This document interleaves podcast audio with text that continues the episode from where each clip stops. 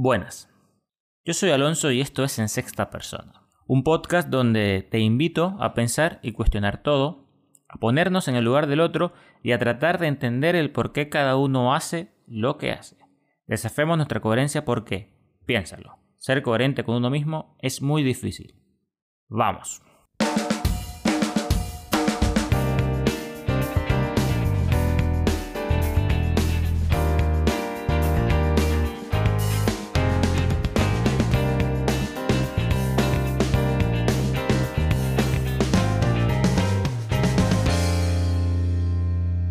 Episodio 14. Último episodio del año. Y para este episodio pienso hablar de un hecho que marcó el inicio del 2020 y que con una canción de Drexler recordé ciertas molestias o indignación que sentí tras lo ocurrido. El hecho y el 26 de enero en un accidente de helicóptero mueren los ocho pasajeros y el piloto. Las víctimas, Alaisa Altobelli, su padre John Altobelli y su madre Kerry Altobelli, Christian Mauser, entrenadora de la Academia Mamba, Sara y Python Chester, madre e hija, el piloto Ara Sobayam, Yamna Bryan y su padre Kobe Bryan. Alaisa, Python y Yamna tenían un partido en la Academia Mamba, fundada por, por Kobe, y ya que tenían partido, las tres familias viajaban juntas terminando en el trágico accidente. La canción de Drexler es Polvo de Estrellas, que dice, Vale una vida lo que un sol, toda gloria es nada, toda vida es sagrada. No dejaremos huella, solo polvo de estrellas. Vale una vida lo que un sol, una vida lo que un sol vale. Escuchar esta canción mientras repasaba noticias del, del año me hizo recordar este, este episodio. Quizá lo tomé un poco personal porque, como ya lo dije en un episodio pasado, estoy harto de los medios y cada vez más asqueado. ¿Y por qué digo esto? Cuando conocí la noticia de la muerte de Kobe, muchos medios solo daban la noticia de la muerte de él y de su hija ignorando al resto. Algunos medios informaron que en el vuelo llevan las cuatro hijas, después incluyeron las otras personas y se volvieron a informar en otro sentido. Las especulaciones a nivel mundial fueron tremendas. Hay medios como TMZ, un diario digital que se dedica a dar la noticia de famosos, dio la noticia primero antes de que la policía pudiera informar a las familias de las víctimas. O sea, una falta de respeto total por la privacidad. Pero bueno, este es un diario que tiene su historial ser el diario más rápido en dar la noticia de la muerte de varios famosos. Y es de lo que viven. Pero lo que digo, todas las vidas son importantes.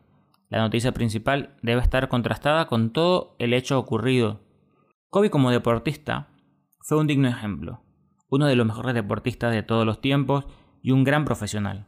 No puedo hablar de la persona porque, bueno, no lo conocí, pero para muchos era una persona bastante ejemplar. Su muerte creó a nivel mundial una manifestación de distintos homenajes. Diferentes deportistas y figuras públicas lamentaron la tragedia el hecho de que Kobe Bryant fuera una figura pública muy querida a nivel mundial y que bueno, tanto su vida como la de su familia eran de interés público, no debería hacer que el resto de las personas sean ignoradas. El resto de vidas, ya sean de la familia de Bryant o no, importan. Las otras personas que también fallecieron, además de Kobe y su hija, importan. Toda la gloria es nada, toda vida es sagrada. Tampoco quiero hoy machacar de nuevo a los medios sensacionalistas. Quizá ya en un futuro vuelva a hacerlo, dado que para mí es un problema y grave la manera en que se comunican, pero no será hoy.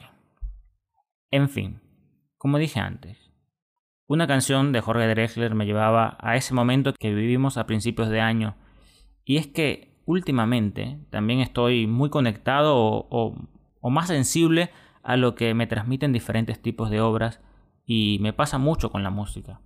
Hay canciones que, me generan ese efecto de Anton Ego cuando prueba el Ratatouille y la otra vez me pasaba escuchando Buenas noches de Cancerbero y era ese efecto pero como por 100 ya que cada frase de esta canción me lleva a un momento diferente de mi vida El periódico, el café, la merienda en la lonchera, la bendición con fe, el beso para la abuela, la camionetica full, los chamos para la escuela, ¿por qué no sirven para comer los pollos de mi cazuela?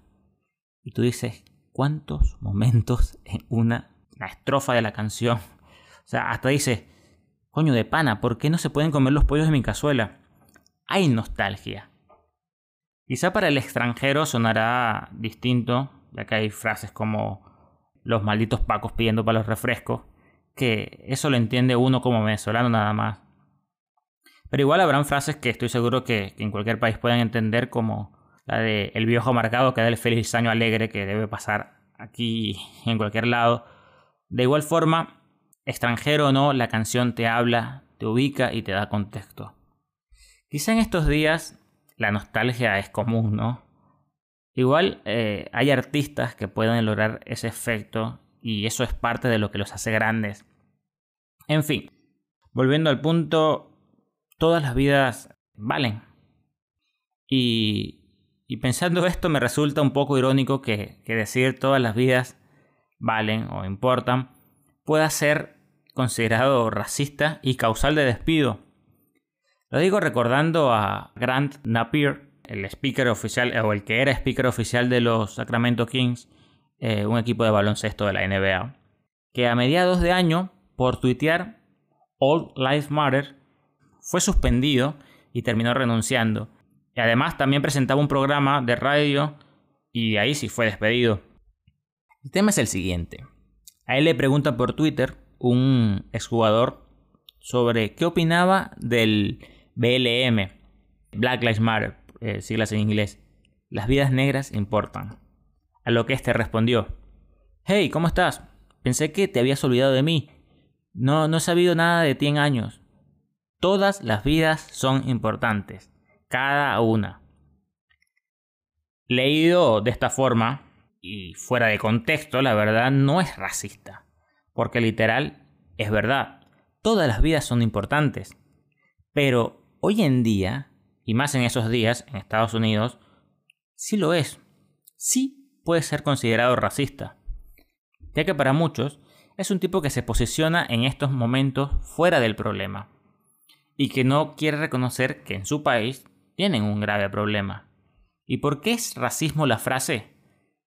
Porque en el contexto de los Estados Unidos hay una campaña en contra del racismo diciendo que las vidas negras importan, Black Lives Matter.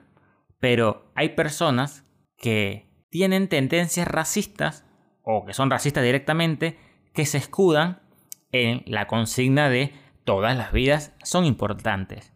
Pero más que eso, el tema acá es que todas las vidas importan, pero además de eso, el todas las vidas importan no suma en nada en la lucha contra el racismo.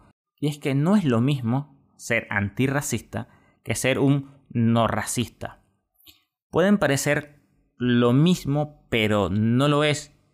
Un no racista digamos que no comete actos de racismo, pero que tampoco hará nada si llega a presenciar uno. En cambio, un antirracista actúa para lograr cambiar las cosas. Y es que si quieres que algo cambie, debes actuar diferente. Las cosas no cambian por sí solas. El solo mirar y no hacer nada, solo porque puede ser delicado, no suma. Por ello, la consigna en este caso tiene sentido. Y me refiero a las vidas negras importan. Tiene sentido sobre la consigna todas las vidas importan porque la primera da visibilidad del problema.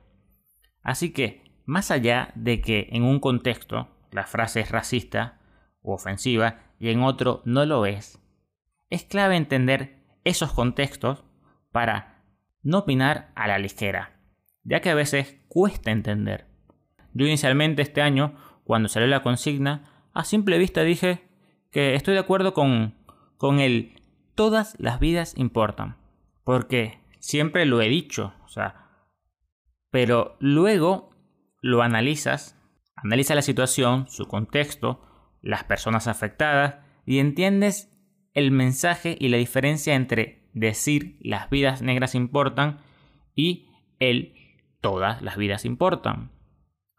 En fin, esto también resume una parte del 2020, un año bastante cargado de fuertes acontecimientos, pero mantengo la consigna que es ponernos en el lugar del otro para tratar de entender el por qué cada uno hace lo que hace.